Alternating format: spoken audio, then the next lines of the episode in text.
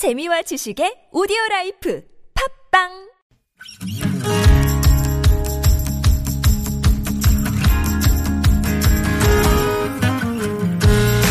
나의 언어와 당신 언어가 만나 인사하는 시간. 금요일은 아무튼 교통사전입니다.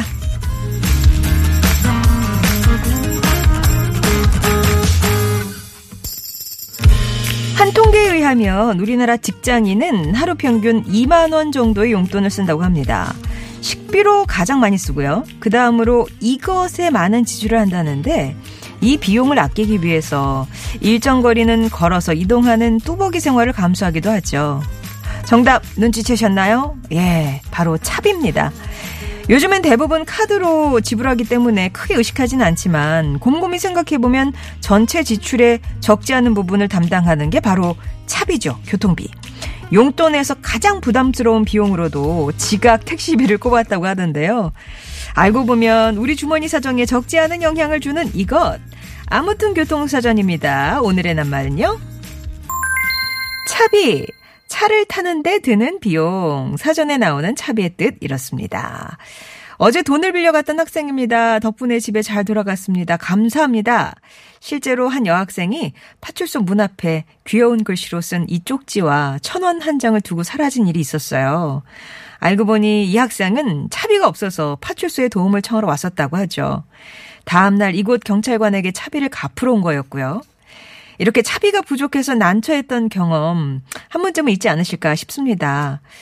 예전에 학생들은 회수권을 썼잖아요. 버스 정류장 앞에 있는 가게에서 회수권을 이렇게 10장씩 한꺼번에 구입하고 이렇게 뜯어서 썼는데 이것도 다 추억이 됐고 토큰 한 50, 50원짜리 동전만한 네, 토큰 가운데 구멍이 뚫렸던 토큰도 있었고 어, 저 학교 다닐 때는 지하철 탈 때 마그네틱 승차권 뭐 이거 전기권도 있었고 그랬습니다. 그런가 하면 그 시절 차비 얼마였는지 기억하세요? 우리나라 최초의 지하철이 개통됐던 1974년 지하철 기본요금은 30원이었대요.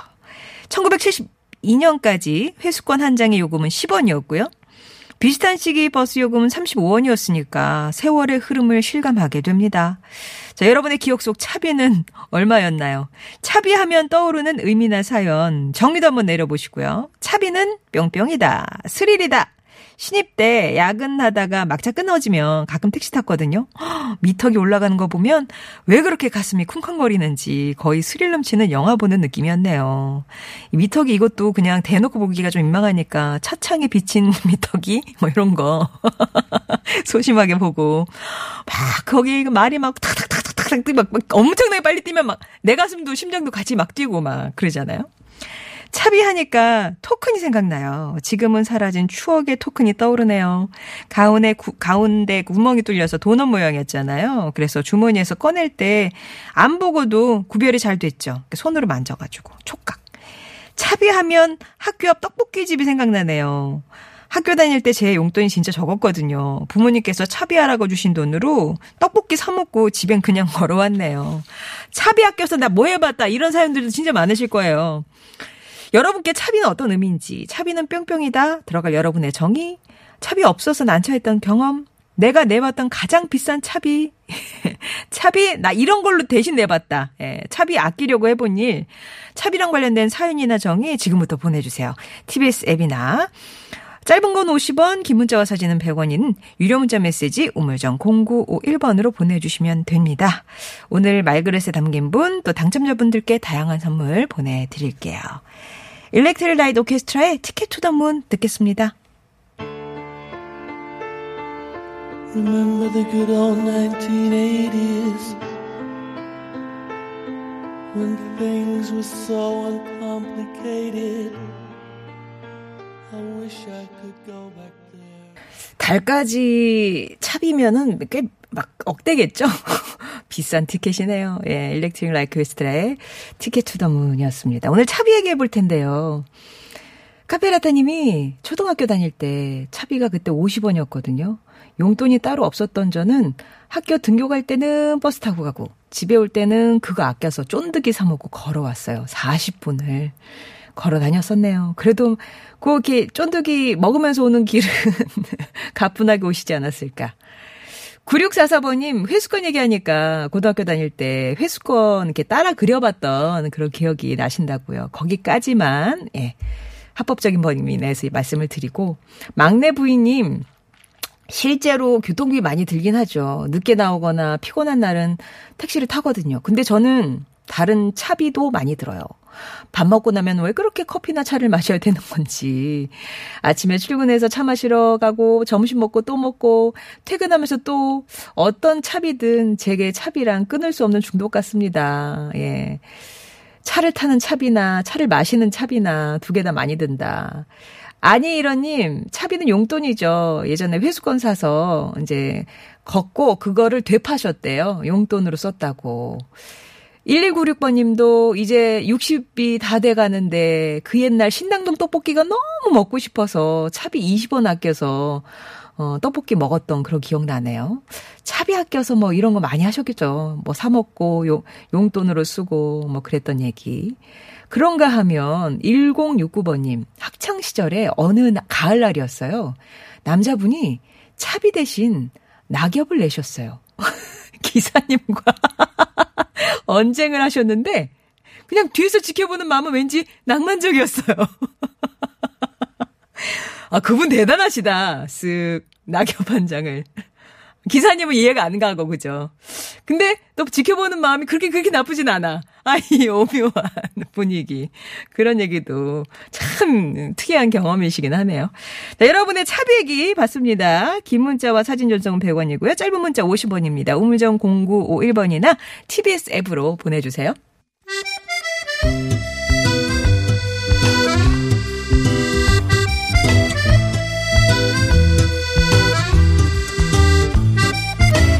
매주 금요일에 만나는 참 좋은 기사님 당신을 응원합니다. 오늘은 경기도 용인시에 사시는 송동현님의 사연입니다.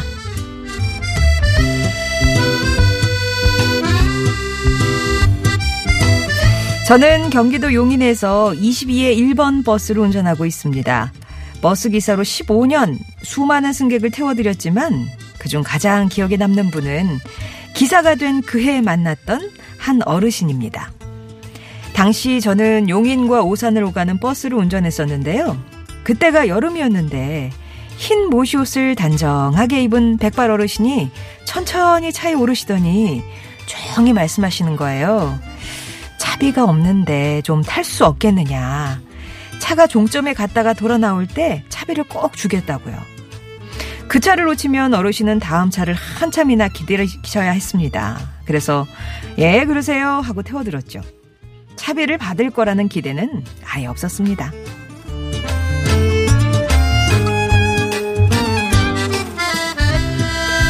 어르신을 내려드리고 회차에 나올 때는 소나기가 내려서 앞이 안 보일 정도였습니다.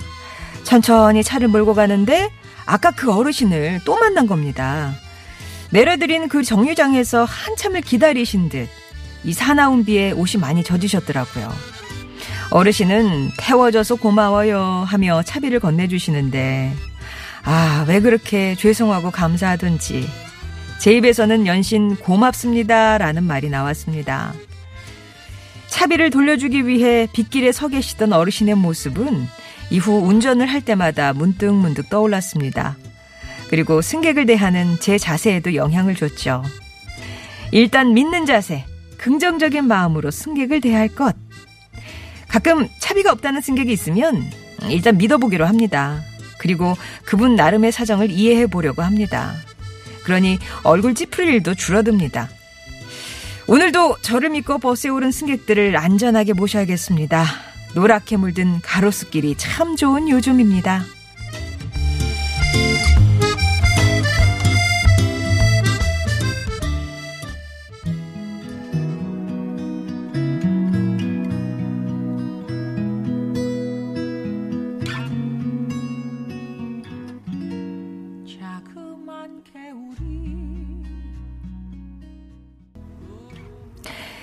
참 좋은 기사님, 당신을 응원합니다. 오늘은 버스를 운전하시는 송동현 기사님이 보내주신 사연이었습니다.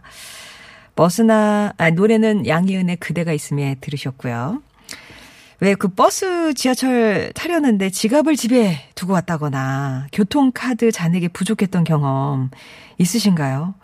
송동현 기사님도 이런 손님 사실 뭐 종종 만난다고 합니다. 그럴 때마다 15년 전 초보 운전자 시절에 만났던 그 백발 어르신 생각이 많이 난대요. 다음에 드릴게요 라고 말한 분 중에 진짜 챙겨주는 분은 한 10% 정도라고 해요. 하지만 처음부터 아유 돌려주겠어 이렇게 불신하는 것보다 일단 믿어보는 거. 승객이나 사람을 신뢰로 대하는 자세를 그 어르신이 가르쳐 주시, 주시지 않았나 싶다고 하시는데요. 그 자세로 지금 15년째 운전을 하고 계십니다. 그동안 버스를 이용해 주시는 승객들께도 늘 고마운 마음이고 그리고 기사의 아내로 살아온 아내한테도 고마움을 전하고 싶다고 하셨어요. 운전하는 남편 때문에 아내가 걱정이 많은데 29년을 함께 온 아내한테 이렇게 말해달라고 어제 또 보내주셨더라고요.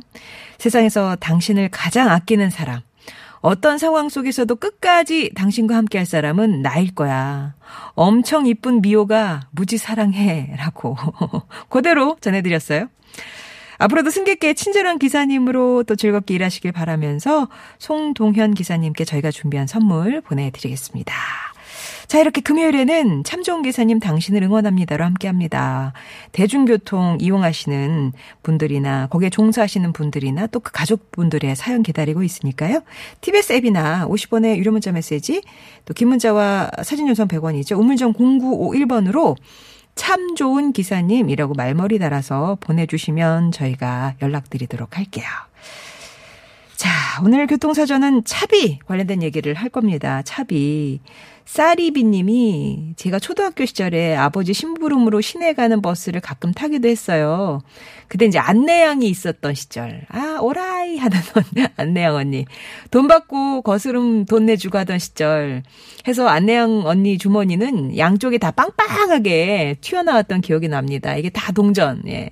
당시 버스비가 2, 30원 하던 시절이니까 승객 대부분이 이제 50원이나 100원짜리 동전 내던 때라 항상 배부른 주머니가 있었던 안내양 언니.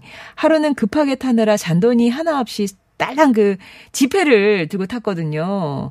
그랬더니 안내양 누나가 잔돈 없다고 차비 안 받아서 공짜 탑승했던 기억도 나네요. 덕분에 추억 여행 잠시 다녀왔습니다. 라고.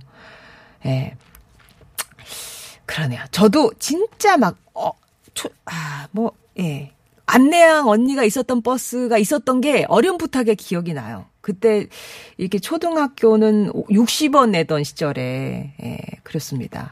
아마 방송 들으신 분 중에 안내양이셨던 분도 계셨을 것 같고 지금 또 모를 거예요. 그렇죠? 20, 30대들은.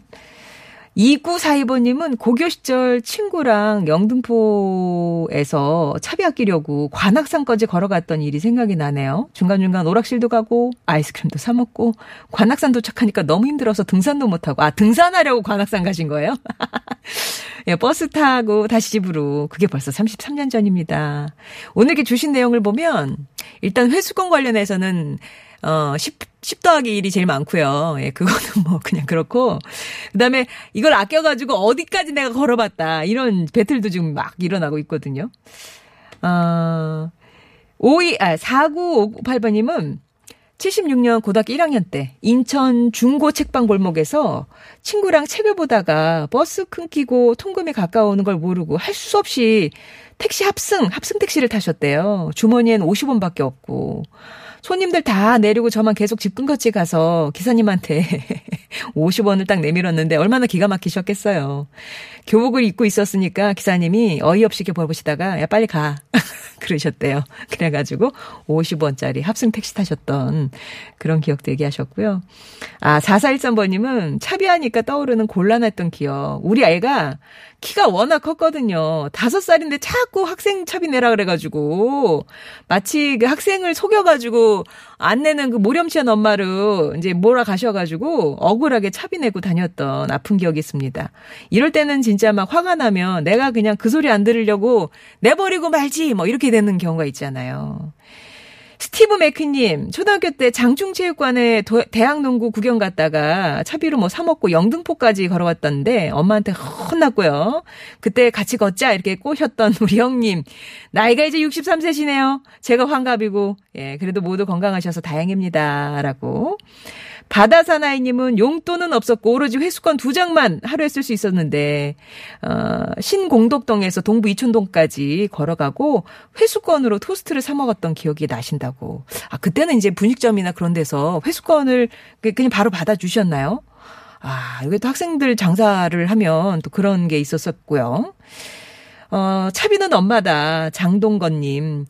시골에서 아들 보러 오셨다가 돌아가실 때 안 받으신다고 뿌리치는 엄마 옷 주머니에 꼬깃꼬깃 넣어드렸던 차비.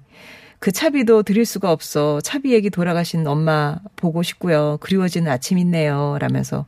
왜, 왜, 이거 차비 하세요? 안 받아! 이런 게 예전에는 그런 장면들이 되게 많이 나왔잖아요. 음. 근데 그런 어머니가 이제 또 돌아가셨으니까 또 이렇게 생각이 나시는가 봐요. 35파, 3560번님은 대학교 때 시내버스 회수권이 90원, 90원이었거든요. 그래서 천 원 내고 10장 한 묶음 사고 자판기 커피 100원짜리 한 잔이면 딱 떨어졌던 그 돈. 그 시절로 돌아가고 싶네요. 라면서 또 이렇게 학창시절을 추억해 주셨습니다. 막차 놓쳐서 졸다가 정류장 지나쳤는데요.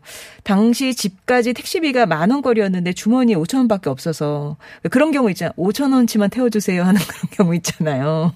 그래서 근데 또 기사님이 또 측은했던지라 집까지 태워주셨던. 요거 못했으면 신문지 얘기가 나와서 신문지가 뭔가 했더니 이렇게 주변 머리가 없으신 분들이 많아요. 또 그런 얘기 못하시는 분들. 그래서 막차 끊겼을 때 그냥 신문지 하나 주워서 전철 계단에서 덮고 잤던 기억이 있으시다고. 이렇게 소심했던 분들은 또 추억을 하시네요. 자, 오늘 차비 얘기 나눠봤는데요. 잠시 후에 예, 선물 받으실 분들 말씀을 드리고요. 그 전에 교통 상황 좀 살펴보고 오겠습니다. 서울시내 상황입니다. 강소라 리포터. 네, 잘 들었습니다.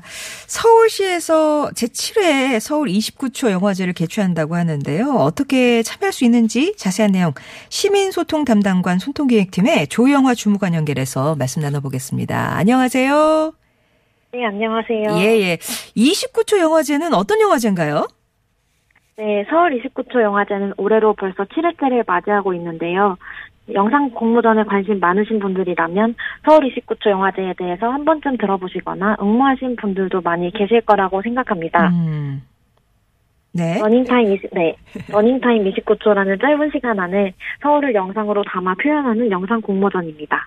어, 진짜 딱 29초 러닝타임. 네. 예. 올해 주제가 서울에게더라고요. 이거 좀 더 자세히 소개해 주세요. 네, 서울에게는 서울을 자유롭게 의인화해서 편지를 쓰거나 하고 싶은 이야기를 영상 편지로 보내달라는 내용입니다. 서울에 사시면서 행복했던 기억들, 서울에게 부탁하고 싶은 정책들을 서울이라는 친구에게 이야기하듯이 자유롭게 담아내시면 됩니다. 특히 올해는 코로나19로 어려운 한 해였는데요. 서울에 대한 시민들의 생각을 듣고 시정에 적극적으로 반영을 하려고 합니다. 음. 네, 서울에서 겪은 일상의 희로애락 그리고 또 서울에게 하고 싶은 이야기를 진심으로 담아내시면 좋은 결과 얻으실 수 있을 거라고 생각합니다. 우리 주변에서 일어나는 서울과 관련된 이야기를 영상으로 표현해 주시면 되고요. 네, 참고로 내셔널의 서울 홈페이지에 안내된 서울시 정책 이야기가 영상 제작에 많은 도움이 될 것 같습니다. 예. 그럼 점수를 좀 많이 받을 수 있는 기준은 진심으로 막 거기에 네. 포커스가 있을까요? 그러니까 뭐 영화가 되든 아니면 그 진짜 그 뭐 편지가 영상 메시지가 되든 뭐 29초만 맞춰 주시면 되는 건 거죠? 네네. 어. 영화, 뭐 영상, UCC 모든 형식으로 참여 가능합니다. 예. 시상 내역이나 그 향후에 뭐 영상물 활용 방안에 대해서도 좀 알려주세요. 네, 이번 공모전은 총 상금 2천만 원으로 일반부, 청소년부 나눠서 시상됩니다. 네, 출품작들은 심사를 통해 오는 12월 17일에 시상할 계획입니다. 영화제에 선정된 작품들은 시상과 함께 서울시가 보유한 온라인 매체를 통해서 국내외 서울시를 소개하는 영상으로 상영될 예정입니다. 네. 그러면 언제까지 참여할 수 있는지 그 일정 좀 아- 알려주시죠. 네, 이번 29초 영화제의 공모기간은 12월 11일 금요일까지입니다. 연령 및 거주지에 제한 없이 누구나 참여 가능합니다. 그리고 모든 작품은 제출자가 직접 만든 순수 창작물이어야 하고요. 개인 또는 팀으로 모두 참여할 수 있습니다. 네. 개인이나 팀이나 다 가능하고, 일단 포털 사이트에서 29초 영화제 한번 쳐보시면은, 예, 지금 뭐 놓치신 내용이 있다면은 보실 수 있는 거죠? 네네. 네, 알겠습니다. 말씀 잘 들었습니다. 네, 감사합니다. 네, 지금까지 서울시 시민소통 담당관 소통기획팀의 조영화 주무관이었습니다. 29초 영화제. 뭐, 이렇게 긴 시간은 아니니까 많은 분들 좀 참여해 주셨으면 좋겠습니다. 오늘 차비에 관한 얘기 나눴었는데요. 어, 말그릇에 담을 분 1069번님 학창시절 어느 가을날 남자분이 차비 대신 낙엽을 쓱 내셨어요. 긴장 기사님과의 언정을 하셨는데 뒤에서 지켜보는 마음은 왠지 낭만적이었네요 했던 어느 가을날 추억을 보내주셨는데 요 얘기를 들으시고 오늘 또 송동현 기사님 사연이 소개가 됐잖아요. 2767번님이 제가 자주 이용하는 버스가 바로 22의 1번 버스인데 혹시 송동희 이사님 만나면 예쁜 낙엽 한번 내밀어 봐야겠어요. 아, 교통, 교통카드 태그 하신 다음에, 그죠? 쓱 나시면, 이게 서로가 이제 좋은 사람 들어요. 이런 사인이 될 수 있으니까, 예, 그것도 한번 기대해 보네요. 자, 1069번님, 또 막내 부인님, 쌀이비님, 4958번님께 선물 보내드리겠습니다. 송하예의 행복해 들으시고요. 저 3부에서 다시 뵐게요. 조금은 버거운 하루 막 다른 골목길